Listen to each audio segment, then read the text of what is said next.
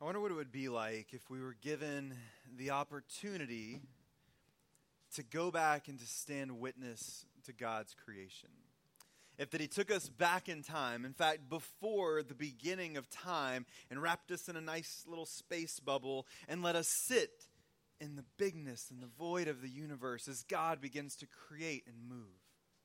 I wonder what it would be like if we got to see light break over the horizon of the formless world for the first time.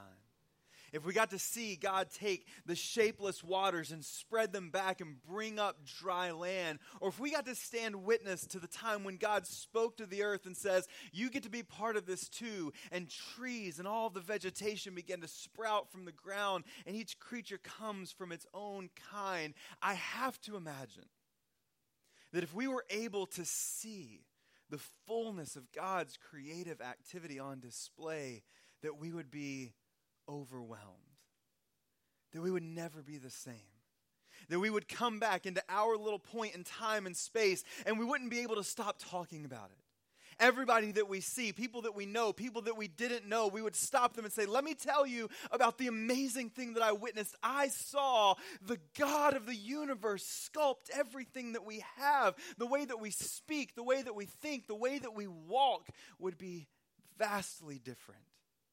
We would see everything in this world through a completely different lens. We would 100% be forever changed. But we don't have to go back. You see, the problem is not that we weren't there, but the problem is that we aren't paying attention. Because we get to see on full display the creative work and the beauty of creation given to us in God's Word. But for most of us, it's easy to lose the awe and wonder of Scripture to forget that when we read the pages of the Bible that these aren't simply stories or myths from long ago, but this is the same God who spoke the universe into existence, speaking directly to his people. And so we get to approach creation each and every week as we go through this. And every time we open up the book of Genesis, we get to see God do exactly that. And so encountering God's word here should shock us and change us and shape us in the exact same way it would if we saw God creating the heavens and the earth through that same word. Scripture is God speaking to us. And so we should be struck with the awe and wonder of God's word every time we approach this text. But not only that, even though we weren't here to see all of this come into fruition and come into its own created state, we are constantly immersed in the beauty of God's creation. We get to see everything that God has made, and we get to see how it's continued to grow and shape and change over the generations and generations. And in fact, every time we look in the mirror, we see a miracle of God's design and God's creation. And so we have no excuse. We have everything that we need to be amazed by the God who makes good things. Last week, we looked at the fullness of Genesis chapter 1. And we saw God take the world from an empty, dark, formless thing and create it into something beautiful. And that as Genesis 1 structures these days out, as God creates, at the end of each day, when God creates something new, He looks at those things and He says, It is good. And we came to the realization that God has a plan and a purpose and a design for everything that He has created. And because of that, it demands a response.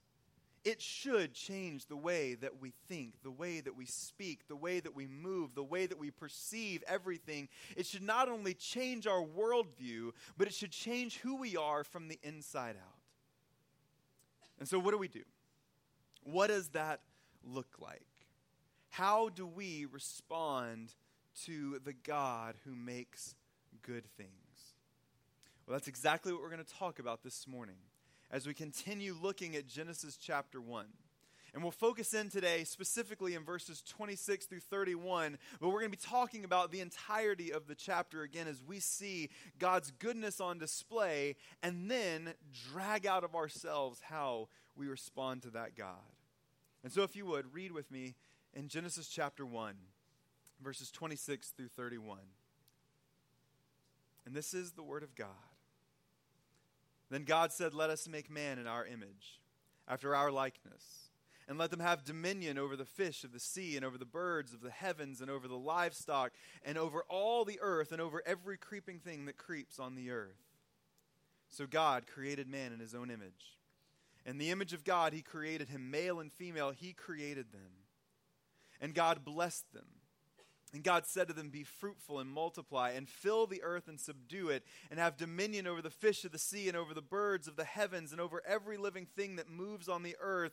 And God said, Behold, I have given you every plant yielding seed that is on the face of all the earth, and every tree with seed in its fruit. You shall have them for food and to every beast of the earth, and to every bird of the heavens, and to everything that creeps on the earth, everything that has breath of life, I have given green plant for food. And it was so. And God saw everything that he had made, and behold, it was very good. And there was evening, and there was morning, the sixth day. May God add his blessing and his favor to the reading of his word. Thanks be to God for his word. Let's pray. Father God, it's an overwhelmingly humbling thing to think about the fact that you not only create good things, but these good things that you've created, you've done so for your glory, but also for our good that you had us in mind when you created this world and all the things in it. And not only that, not only did you create them for us, but you gave us responsibility in that world. You invited us in to your governing of your good creation. But God, too often we neglect those responsibilities. We don't take them seriously. We're not caught up in the wonder and awe that we should have as we think about who you are and what you do and the good things that you've done for us.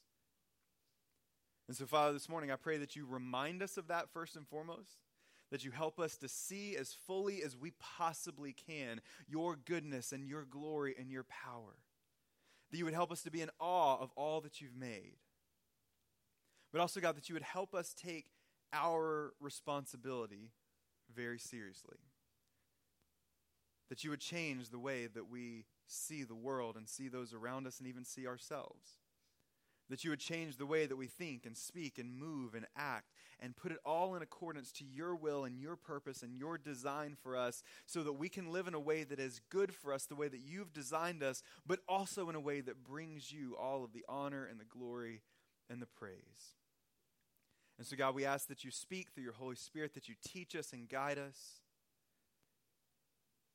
and that you help us to never be the same, that we would leave this place this morning having the same awe and wonder and captive imagination that we would have if we were there with you at the beginning when the first green leaf poked itself up through the dirt that you pulled from the water.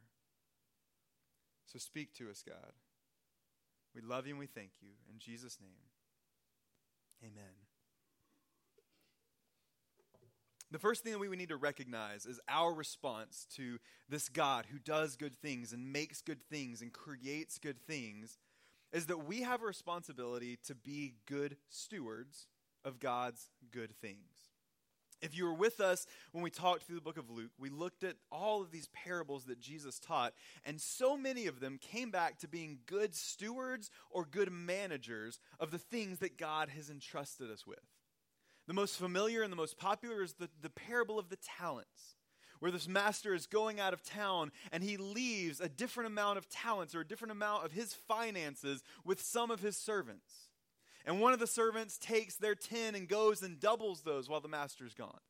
One takes the five and doubles those while the master's gone. But the other one, out of fear and worry, takes the one talent that he was given and buries it under the ground, does nothing with it, and then when the master returns home, digs it back up, pulls it out, and takes his dirty, dusty talent back to the master and the master was not pleased.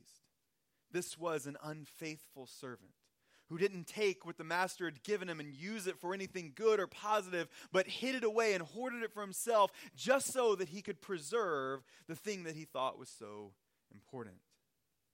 And Jesus teaches multiple parables that deal with the importance of good stewardship, of taking care of the things that God has given us. From start to finish inside of Scripture, we see that God entrusts humanity with a variety of different things, and He expects us to handle those things well. And when we think about what we've talked about over the last couple weeks, we see that God has created something of incredible value and of incredible importance to Him, and He's placed it in our hands. Now, if I had something of great importance to me or great value to me, and I entrusted you with it for a season of life, I would fully expect that you would take good care of it. And if you did the same for me, if you had something that meant something deep to you, something that had great value, whether monetarily or emotional significance to you, and you gave that to me for a season of life for me to care for and to do good things with it, you would expect that I would take that role and that responsibility seriously. And so, of course, when God creates something that he deems not only good, but very good, there is an expectation that when he entrusts that creation with us, that we would take that responsibility very seriously. When God created the world, he did more than just shape a planet. We see in Genesis 1 that God is creating a temple for himself a place that his spirit will rest and dwell, a place where he will be worshiped and honored. And then when we fast forward to the New Testament, we see not only is God creating a temple, but he's raising up a kingdom for himself. A place that he'll rule and reign over, and he has entrusted all of that to us, to his people. But last week we talked about this, this thought process, this belief system of Gnosticism in the first century world.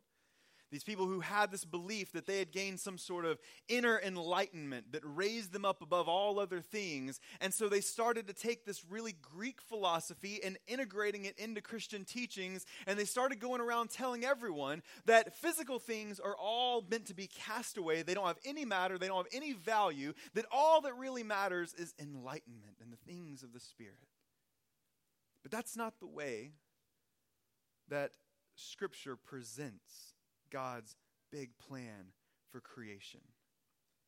When we fast forward to Genesis chapter 3, we're going to look at the fall of man, the first time sin is mentioned inside of Scripture.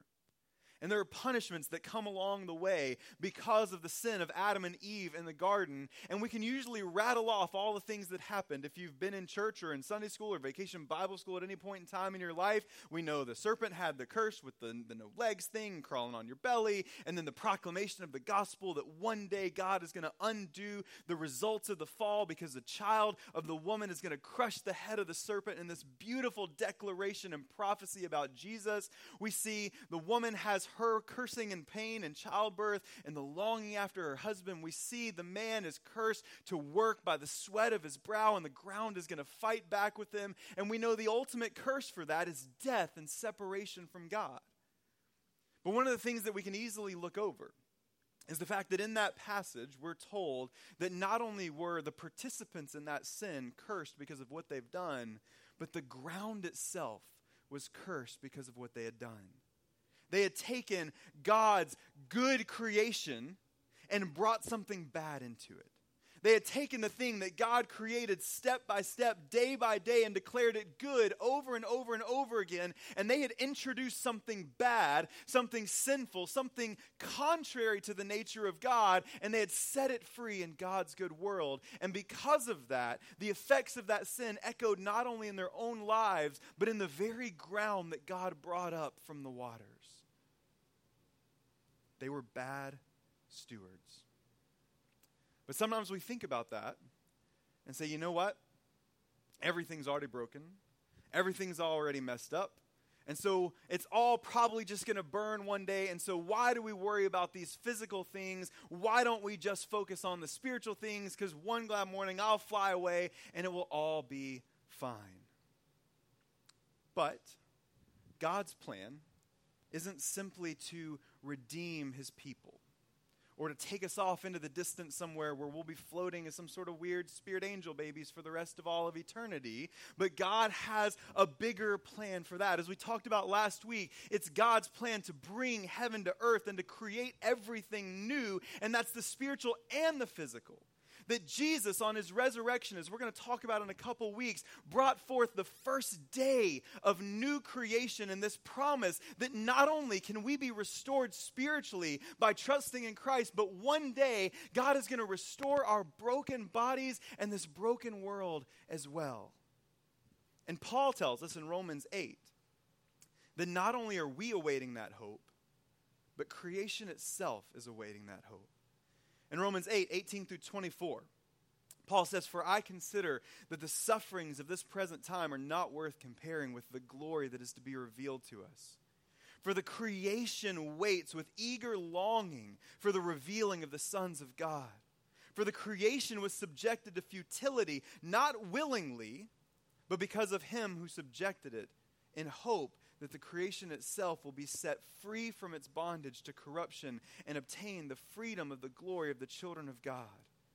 For we know that the whole creation has been groaning together in the pains of childbirth until now. And not only the creation, but we ourselves, who have the first fruits of the Spirit, groan inwardly as we wait eagerly for adoptions as sons and daughters, the redemption of our bodies. For in this hope we were saved. Now, hope that is seen is not hope, for who hopes in what he sees? And so Paul says that God is not finished with this world that was broken and cursed because of our sin, but he has a promise and a plan to come and redeem even the ground that we walk on. That He's not only going to redeem us spiritually when we come into knowing Christ in salvation, but we have this promise and this hope that our bodies will be restored as well. And even the world in which we live and walk will be our home for eternity, but it will be renewed and perfected, brought back to the way that God intended it to be. Jesus teaches us that we not only have a new identity when we are born again spiritually through Christ. But we see that we are called sons and daughters, that we are children of God and friends of God. And because of that, good stewards of the things that God has created. And He's placed these things that He has a long term, eternal plan in mind for. He's placed them in our hands and has entrusted us to care for them here and now. And so it's our responsibility to use our lives to declare that something better is coming.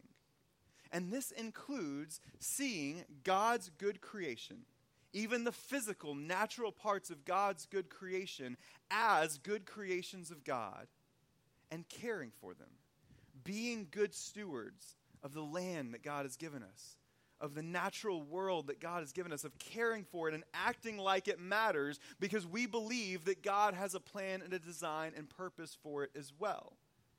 And I don't think it's a long jump to say how we treat God's creation reveals what we believe about God and what we believe about our eternal hope. And so we need to put effort into caring for God's world that He has given us in preparation for the time when God will redeem and restore His broken world once and for all. And so we should be good stewards of the good things that God has given us we also need to learn to see ourselves and others as good creations. We need to see ourselves and those around us as good creations of God. The old saying that goes along with this is that the definition of humility is not thinking less of yourself, but thinking of yourself less. But sometimes, especially in the Christian world, we get those things very confused and we start to find a sense of spirituality or even confusing it for spiritual maturity when we start to think of ourselves as something intrinsically bad. I read a biography from a Puritan writer, and this particular biography was incredibly immersed in God's grace. Talking so much about how it's God's grace is the only thing that can redeem us and restore us. But throughout the entirety of the book, when he spoke about God, it was obviously full of grace and mercy. But when he spoke of himself, he never extended that same grace to himself. And yes, it is incredibly important for us to recognize our own depravity and our own sin. We need to recognize that all have sinned and fallen short of the glory of God. Good grief, we do it every single week in our liturgy and in our services as all of us together confess that we mess up in a variety of places in a variety of ways. But we also have that reminder of that assurance of pardon that God has saved us if we've trusted in Christ from the inside out and that He has made us a new creation. And so while we see God's grace on display in our weakness, we can also recognize God's grace on display in the strengths and the giftednesses that He's given us.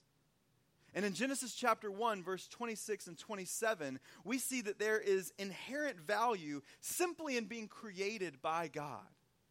That the whole process of chapter 1 stops and changes the language, the rhythm, the repetition, all of that stops for a moment as verse 26 comes in and God says, No, let us make man different. I'm going to make man in my own image. And then we see, as we're going to talk about in a couple weeks, God give this beautiful poem about creating humanity. It says, So God created man or humanity in his own image. In the image of God, he created him male and female. He created them. We're taught in Scripture that we are fearfully and wonderfully made. That we are designed by an artist's heart, a God who loves and cares for his creation. And when he created humanity and set us loose in this world, he looked at a world that he had one time declared good and he said, No, no, now this is very good because my image has been set free in this world to spread and to fill it with my glory.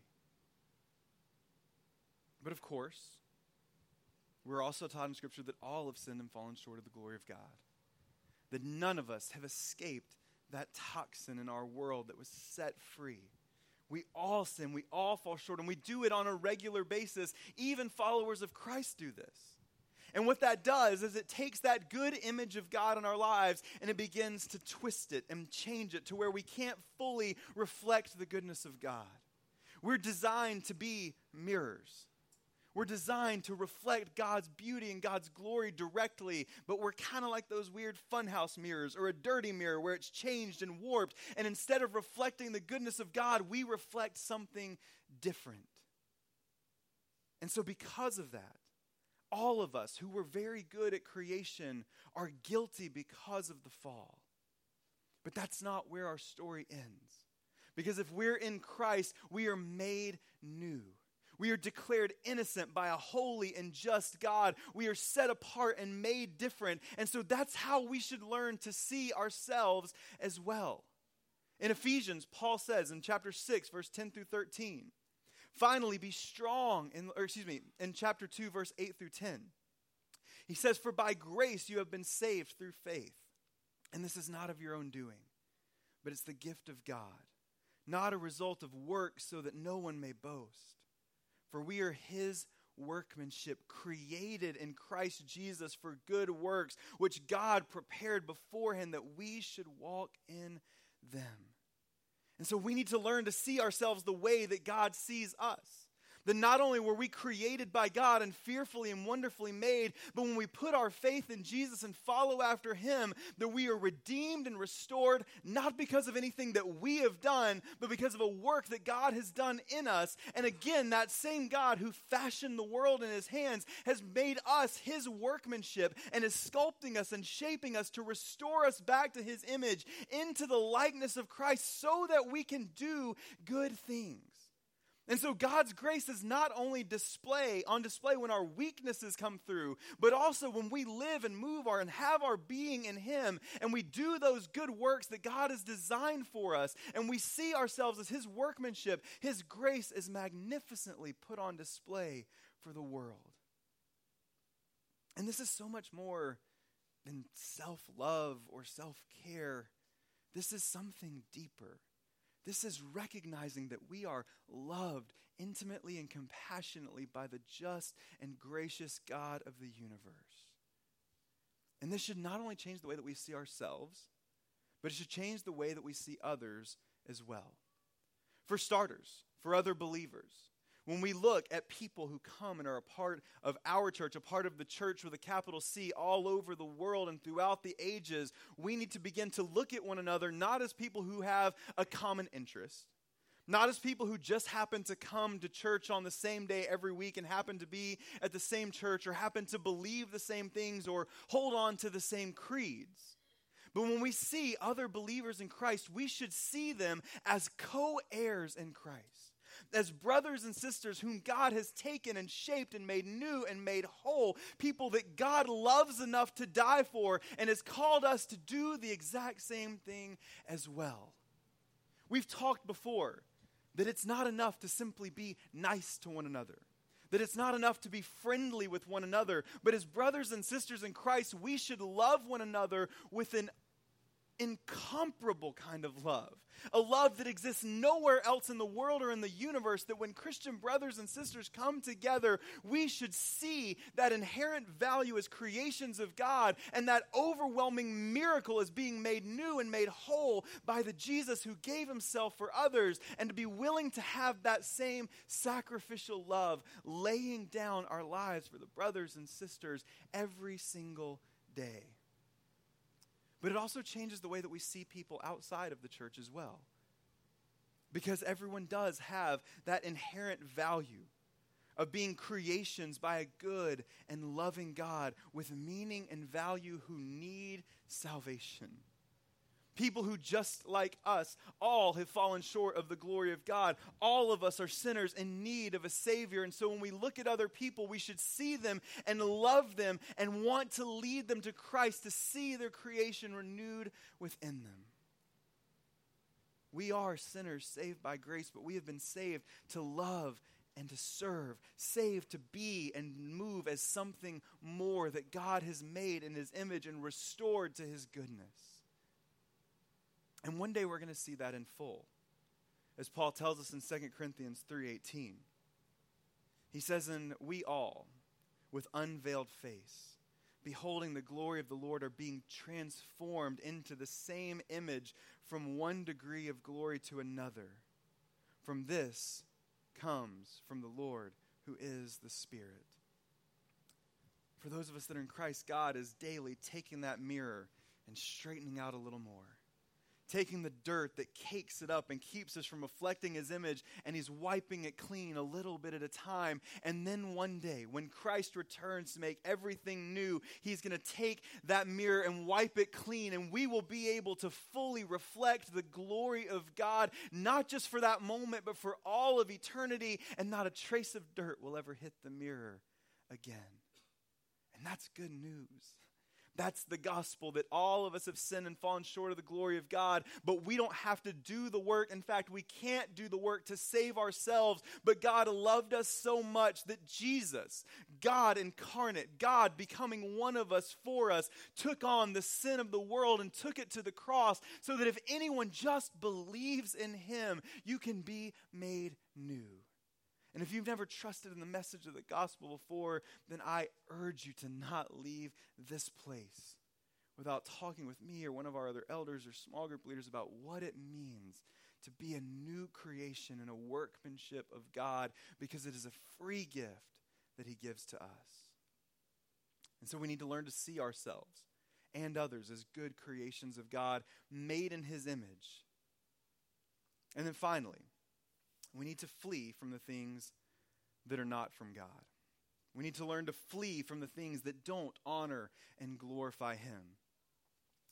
I love old game shows. I don't really love new game shows. It's a weird thing that just didn't really translate. I grew up watching the old ones because, for whatever reason, if you live within the five year window of me, I didn't grow up anywhere near the 50s, but my entire childhood was shaped by the 50s because you had four channels for most of my life, and all that ever played was Gilligan's Island and Dick Van Dyke. And I love those things, but that's just kind of where I stopped growing, I guess. And so I love the old game shows. And one of them, on Let's Make a Deal, the famous let's make a deal shtick there was you had three doors. And you get to choose a door, and you had a thing that had some value. Maybe you had your prize, and you got to choose a door, and then you'd have the opportunity to blindly decide if you wanted to take what was in the door or keep your present and go home. It could have been something more awesome, like a car, but it also could have been a goat, which for Drew and Kathleen might be exciting. For the rest of us, probably not. no, Kathleen's done with goats. So also not exciting for Kathleen. But if we took that game and we narrowed it down a little bit and said, listen, you have two doors.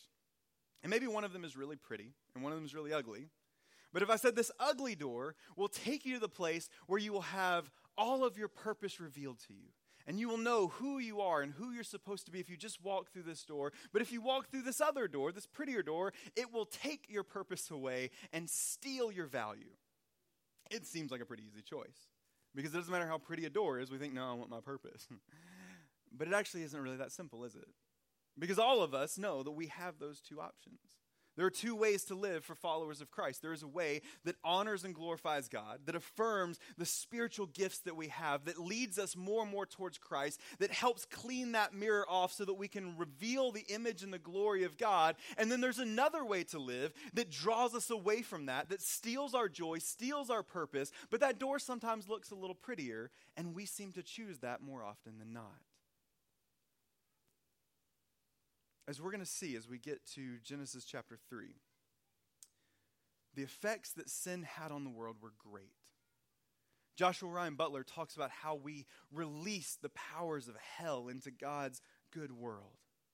And we see that it infects everything that happens, not only in our world, but in our lives we see the echoes of our own sin. And James tells us that we are, we are led astray, that we're tempted by our own evil desires, and those things are destructive. And yet, time and time again, we continue to choose those things. And the difficult situation that we're in is that when we trust in Christ for salvation, that we are forgiven once and for all. We're a new creation. The old is past, the new has come. That God sees us as his workmanship, as his sons, and as his daughters. He redeems and restores us, but we aren't perfect yet. And that puts us in a very difficult tension. Paul describes it in Romans 8 as the battle between flesh and spirit, the part of us that's been redeemed and the part of us that's still waiting to be redeemed. And so we have these two natures battling inside of us, pulling us back and forth. Paul tells us over and over again that we should put on the things that matter. And I love that he uses that language. In Colossians 3:12 he says put on then as God's chosen one holy and beloved compassionate hearts kindness humility meekness patience bearing with one another. And if one has complaint against another forgiving one another. As the Lord has forgiven you you must also forgive. And above all these things put on love which binds everything together in perfect harmony. And let the peace of Christ rule in your hearts to which indeed you were called one body. And be thankful. Let the word of Christ dwell in you richly teaching and admonishing admonishing one another in all wisdom, singing psalms, hymns, and spiritual songs with thanksgiving in your hearts to God. And whatever you do in word or in deed, do everything in the name of the Lord Jesus, giving thanks to God the Father through him. Again, in Ephesians 6:10, he says, "Finally, be strong in the Lord and the strength of his might. Put on the whole armor of God, that you may be able to stand against the schemes of the devil, for we don't wrestle against flesh and blood, but against rulers and authorities and against the cosmic powers over the present darkness and against the spiritual forces of evil in the heavenly places. Therefore, take up the whole armor of God." In Ephesians 4, he says, This is not the way you learned in Christ, assuming that you have heard about him and were taught in him as the truth of Jesus, to put off your old self, which belongs to your former manner of life and is corrupt through deceitful desires, and to be renewed in the spirit of your minds, and to put on the new self created after the likeness of God in true righteousness and holiness. Paul tells us over and over and over again that we have this destructive force of sin in our lives, that it is the enemy of God's good creation, even within our own lives and our own bodies. And we have this daily choice to wake up and say, I am either going to pursue those desires of the flesh that pull me away from God and steal my joy and my hope, or I am going to put on the new creation that God has given me. I'm going to put on that holiness. I'm going to put on that righteousness, and I'm going to walk in the way that draws me closer to Him and helps me to reveal more of who He is and His glory. Too often we see sin as a hindrance to what we're trying to do as Christians. or a misstep to our walk. But we need to learn to see it as an enemy in our lives, something to be hated and eradicated and destroyed because it is trying to steal our joy. It is trying to steal our purpose. It's trying to rob us of what Jesus died to give us. James in chapter 4, verse 7 through 10 says, Submit yourselves to God. Resist the devil, and he will flee from you. Draw near to God, and he will draw near to you. Cleanse your hands, your sinners, and purify your hearts, you double minded. He tells us to fight against that sin, to flee from the things that try to keep us away from God, and to put into practice confession and repentance, going daily to God and humbling ourselves. And then, as James tells us, that when we humble ourselves before God, he will exalt us and lift us up. And so we come to God daily daily and we exchange our garbage and our brokenness and we get in return His goodness and His righteousness and the holiness that He's given us. And so each and every day we make war with those things that are not of God and put on the things that are learning to honor God and His good creation by resisting the sin that cursed the ground and replace those things with the good Christ honoring, God reflecting good works that we were designed for before the foundations of the world. God is a good God, and He has created good things. And we need to learn to see creation with awestruck, redeemed eyes and respond to all that God has done by being good stewards of the things that He's given us, taking good care of the place in which He has placed us and the things that God has provided for us, seeing ourselves as new creations by God through Christ and the power of the Holy Spirit, made to walk in good works, who have been given value that will last for all of eternity. And then because of that, flee from the things that try to steal that from us. Flee from the things that try to add dirt to our mirror and wipe those things clean so that we can reflect God's glory. And not only that, but take His goodness and righteousness out into a lost and broken world and give the good news and the hope that Jesus saves and restores and put God's grace on display in each and everything that we do. This is not a suggestion that God gives us but a commandment for God's people to respond properly to the beautiful, wonderful Creator God who not only loves His creation, but gave up everything to redeem and restore it. And so let's be the image bearers that we were called to be. Let's be the good stewards and the good managers that we were called to be, not simply when we come together on Sundays, but in every moment of every day of our lives, with everything that we do, let's do unto God and bring him glory and honor and praise because he is worthy of all of it. Let's pray.